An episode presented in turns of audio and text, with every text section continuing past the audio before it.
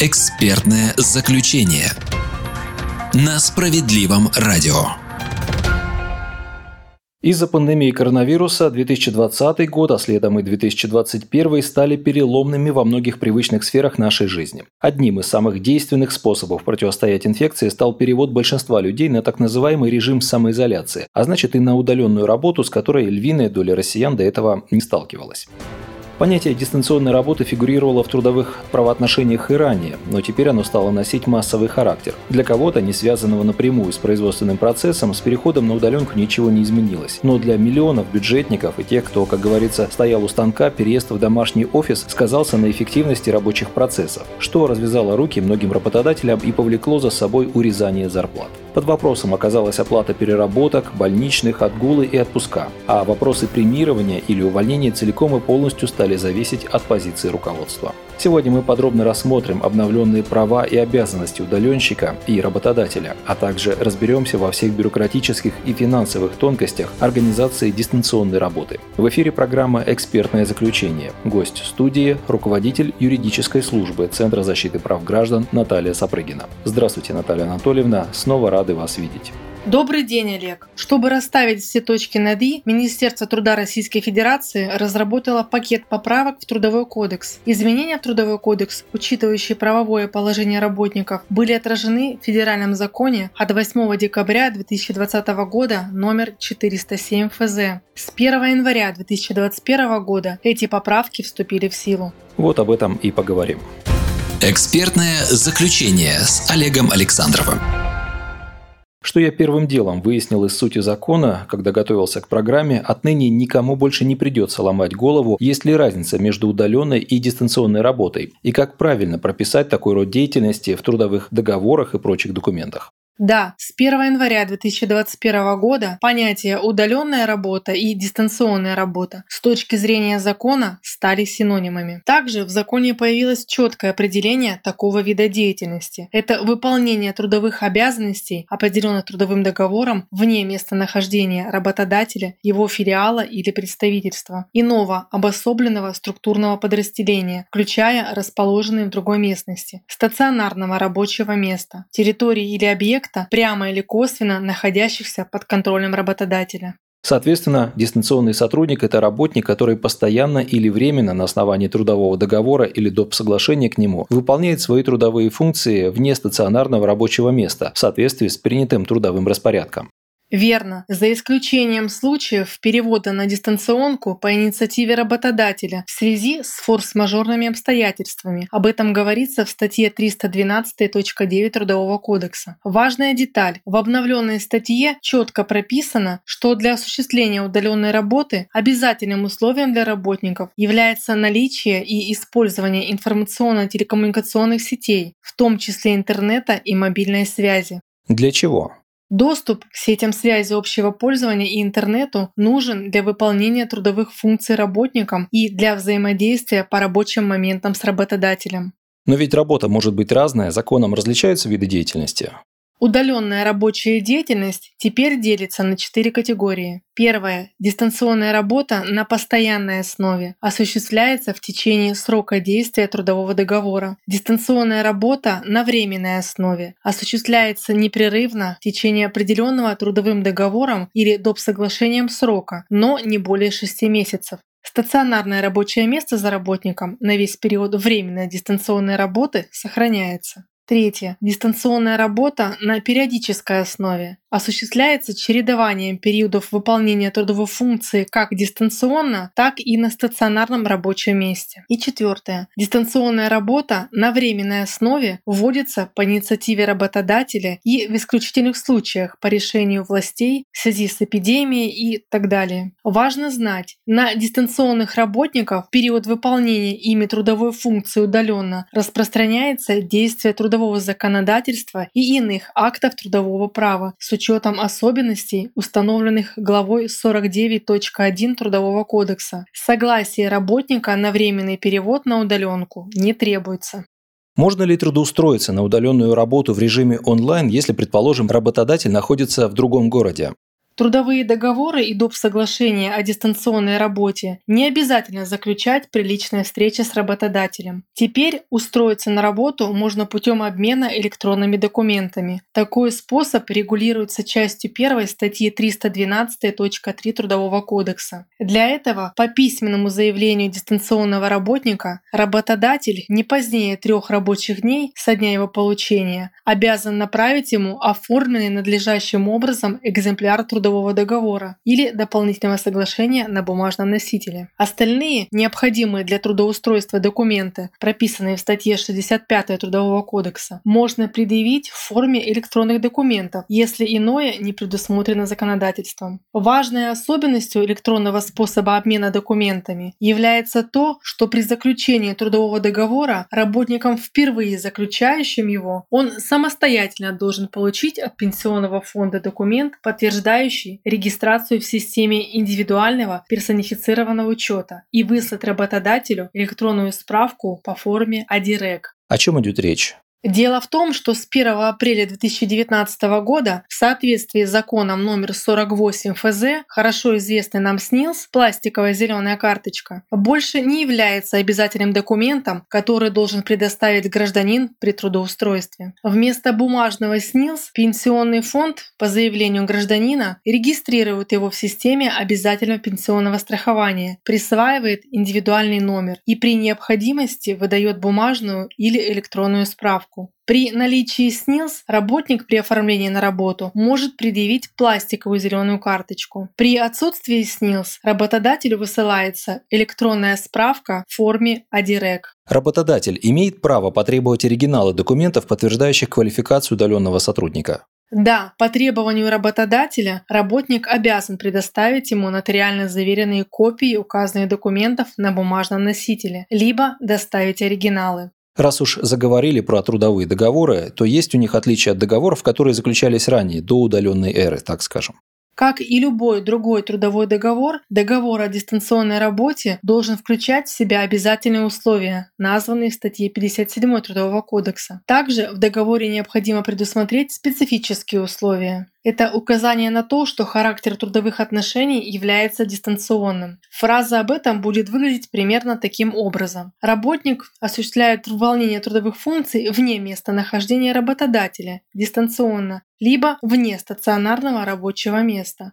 Место работы. Здесь указывается организация и ее местонахождение. А вот место исполнения работы, адрес места жительства, электронный адрес следует указать в дополнительном условии уточнения места работы. Условия оплаты труда, в том числе размер тарифной ставки или оклада, либо должностного оклада работника, доплаты, надбавки и поощрительные выплаты. Здесь обязательно укажите форму выплаты зарплаты, перечисление на банковскую карту, режим рабочего времени и времени отдыха, способ взаимодействия между работником и работодателем, электронная почта, мессенджеры, а также срок подтверждения получения электронного документа от другой стороны. Порядок обеспечения необходимым для выполнения трудовых обязанностей оборудованием, техсредствами, программным обеспечением, в том числе компенсация расходов сотрудника на приобретение такового. Порядок и форма предоставления работника отчетов о работе. Помимо общих оснований для прекращения трудового договора со стороны работодателя, предусмотренных статьей восемьдесят один Трудового кодекса, частью первой статьи триста двенадцать точка восемь Трудового кодекса предусматриваются дополнительные основания прекращения прекращение трудового договора с дистанционным работником. Отмечу, если у работника при переводе на удаленную работу или при приеме на нее нет средств коммуникации с работодателем того же компьютера, то ему его должен предоставить работодатель. И не только компьютер. При необходимости это может быть принтер, факс и другое оборудование, а также обязан обеспечить программно-техническими средствами и средствами защиты информации. При этом дистанционный работник имеет право с согласия или ведома работодателя и в его интересах использовать собственное или арендованное оборудование, программно-технические средства. Настаивайте на включении пункта об организации рабочего места в трудовой договор или доп. Соглашение. Необходимо необходимо четко прописать, какие именно расходы подлежат возмещению, какими документами они должны быть подтверждены. Еще одной важной особенностью электронного документооборота является то, что согласно части третьей статьи шестьдесят восьмой Трудового кодекса работник вправе знакомиться с правилами внутреннего трудового распорядка, локальными актами работодателя, связанными с трудовой деятельностью или коллективным договором, также путем электронного обмена данными. То есть работодатель при необходимости обязан выслать удаленному работнику все необходимые документы. Что дистанционщику напишут в трудовой книжке?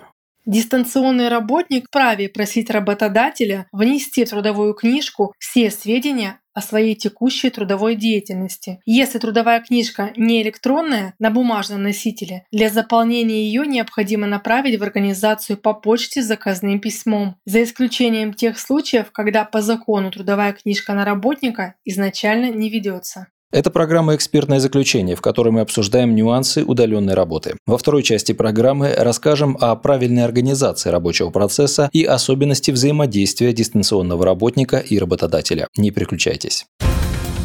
«Экспертное заключение».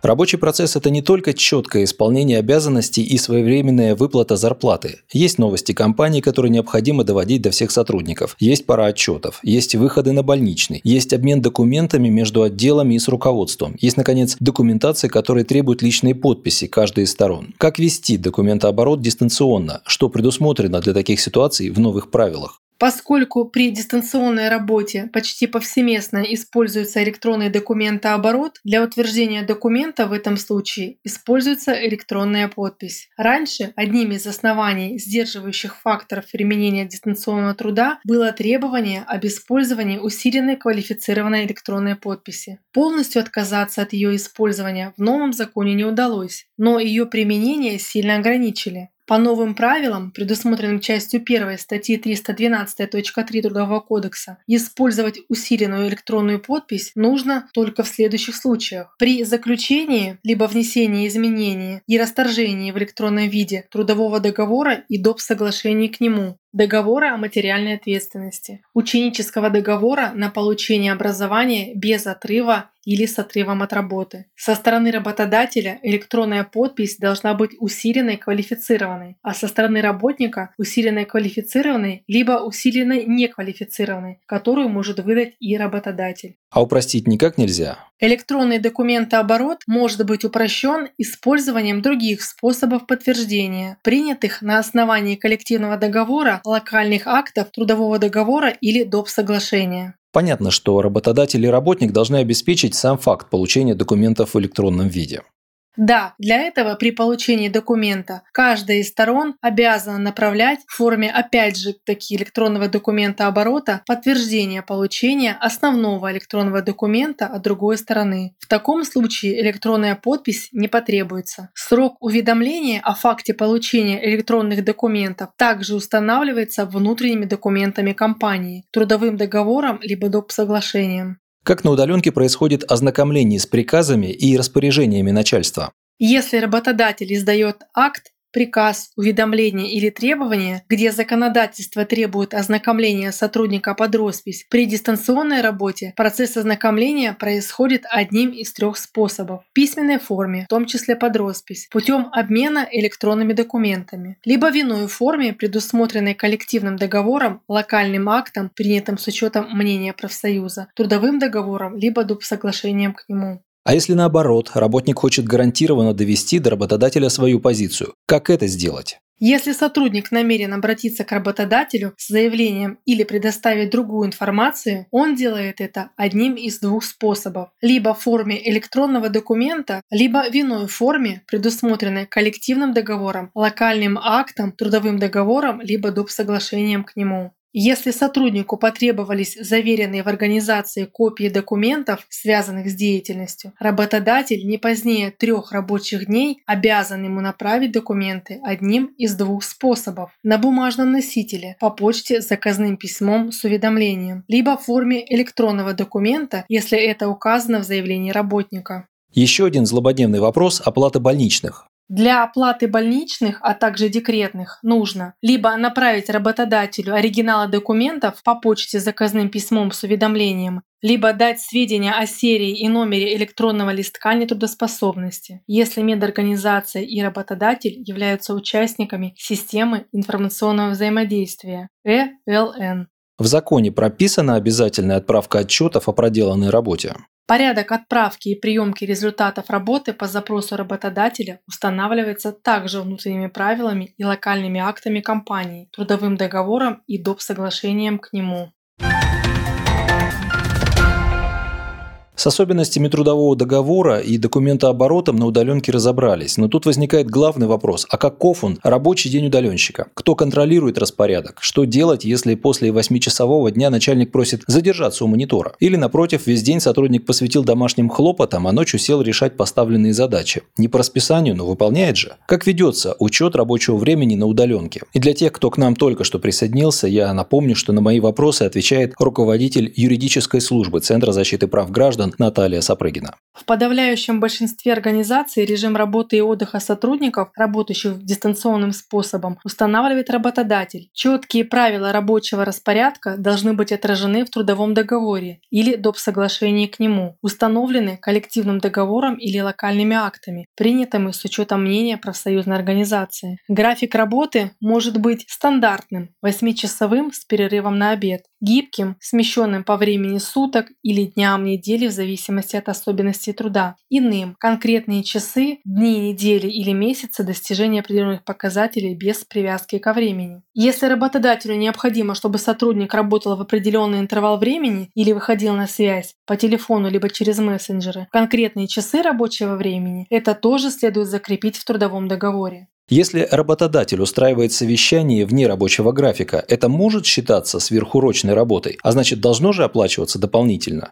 Это хороший вопрос. В любое время официального взаимодействия дистанционного работника с работодателем входит в рабочее время. От того, как график работы прописан в трудовом договоре, зависит необходимость доплаты за ночной труд, труд в выходные и праздничные дни. Если, к примеру, в договоре прописано, что сотрудник вправе устанавливать режим работы на свое усмотрение, то доплачивать за работу ночью или в нерабочие дни работодатель не обязан. А если определен стандартный восьмичасовой рабочий день, в будни с девяти до восемнадцати, то переработка после шести или работа в субботу по факту проделанной работы должна оплачиваться.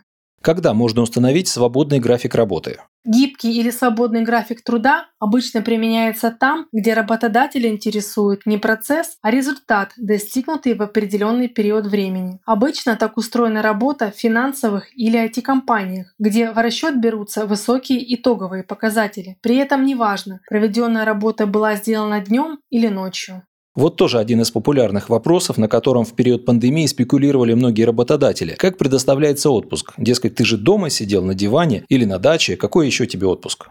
Работа работой, а отпуск по расписанию. Дистанционному работнику, работающему на постоянной основе, ежегодный оплачиваемый отпуск предоставляется в том же порядке, что и любому штатному сотруднику, не менее двадцати восьми календарных дней ежегодно. Порядок ежегодного дополнительно оплачиваемого и иных отпусков, переноса или разделения отпуска на части оговаривается в трудовом договоре, либо локальных нормативных актах организации. Предоставление ежегодного оплачиваемого и иных видов отпусков дистанционному работнику, выполняющему такую функцию на временной основе, происходит в общем порядке, который прописан в главе девятнадцатой Трудового кодекса. Работодатель может отозвать сотрудника из отпуска только с его согласия. При этом неиспользованная часть отпуска должна быть предоставлена сотруднику в любое удобное для него время в текущем году или присоединена к очередному отпуску в следующем году. Пожалуй, самый важный вопрос для большинства из тех, кто был отправлен на дистанционную работу в период пандемии. Дополнительные гарантии по оплате труда. Многим зарплаты серьезно урезали. Законно ли это?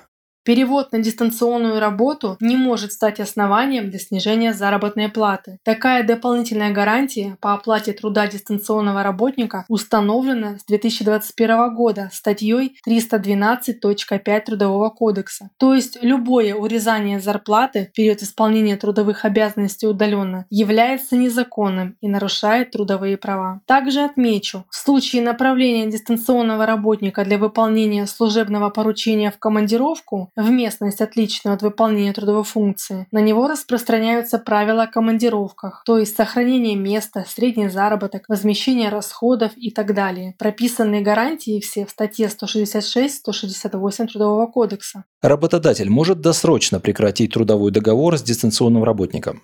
Дополнительные основания для увольнения дистанционного работника регулирует новая статья триста двенадцать точка восемь Трудового кодекса, согласно которой на всех удаленщиков распространяются общие основания расторжения трудового договора. Однако сюда было добавлено одно новое важное правило, которое грозит увольнением работнику. Если в период выполнения трудовой функции дистанционно работник без уважительной причины не взаимодействует с работодателем по вопросам, связанным с выполнением трудовой функции, более двух рабочих дней подряд со дня поступления соответствующего запроса работодателя, за исключением случая, если более длительный срок для взаимодействия с работодателем не установлен порядком взаимодействия работодателя и работника, предусмотренными частью девять статьи триста двенадцать точка три Трудового кодекса. При этом постоянным дистанционщикам трудовой договор также может быть прекращен в случае изменения им местности выполнения трудовых обязанностей, если это влечет невозможность исполнения обязанностей на прежних условиях. Каков механизм такого увольнения? Работодатель обязан в течение трех рабочих дней со дня издания приказа либо распоряжения о прекращении трудового договора направить дистанционному работнику, как работающему на постоянке, так и временно, по почте с заказным письмом с уведомлением, оформленным надлежащим образом копию на бумаге. Это в случае, если стороны изначально договорились меняться электронными документами. Также отметим, что работодатель не имеет права закреплять в трудовом договоре свои основания увольнения работника на удаленке, хотя изначально такая норма в законопроекте предусматривалась. Но финальную версию федерального закона номер четыреста семь от восьмого декабря две тысячи двадцатого года она не вошла. В эфире «Экспертное заключение» – программа, помогающая людям защитить свои гражданские права. Удаленная работа, безусловно, имеет ряд преимуществ. На видеоконференции можно сидеть в галстуке, но при этом в домашних тапочках. В любой момент можно попить чаю, а компьютер выключить минута в минуту с окончанием рабочего дня. Но, как говорится, есть нюансы. Сегодня мы их обсудили в нашей программе. На вопрос отвечала руководитель юридической службы Центра защиты прав граждан Наталья Сапрыгина. Спасибо за беседу. И вам, Олег, всего доброго. Программа была подготовлена по материалам кейсов Центра защиты прав граждан. Напомню, Центр защиты прав граждан – это не политический проект, созданный партией «Справедливая Россия» и Министерством труда и соцзащиты Российской Федерации при поддержке Владимира Путина. Научить граждан защищать свои права и заставить власти исполнять законы – это основные задачи центров. Сегодня приемные работают в семидесяти трёх регионах России. Также в центрах справедливости действует горячая линия с девяти ноль-ноль до восемнадцати ноль-ноль по московскому времени. По всем вопросам вы можете звонить по телефону восемь восемьсот семьсот пятьдесят пять пятьдесят пять семьдесят семь. Звонок по России бесплатный. Самая актуальная информация, оперативные новости, полезные советы и рекомендации, пошаговые инструкции по злободневным вопросам можете найти на сайте справедливо центр точка эр эф. Также подписывайтесь на наш YouTube-канал «Центр справедливости». Ждем ваших лайков и комментариев. И, конечно, слушайте «Справедливое радио». С вами был Олег Александров. До скорой встречи. Экспертное заключение.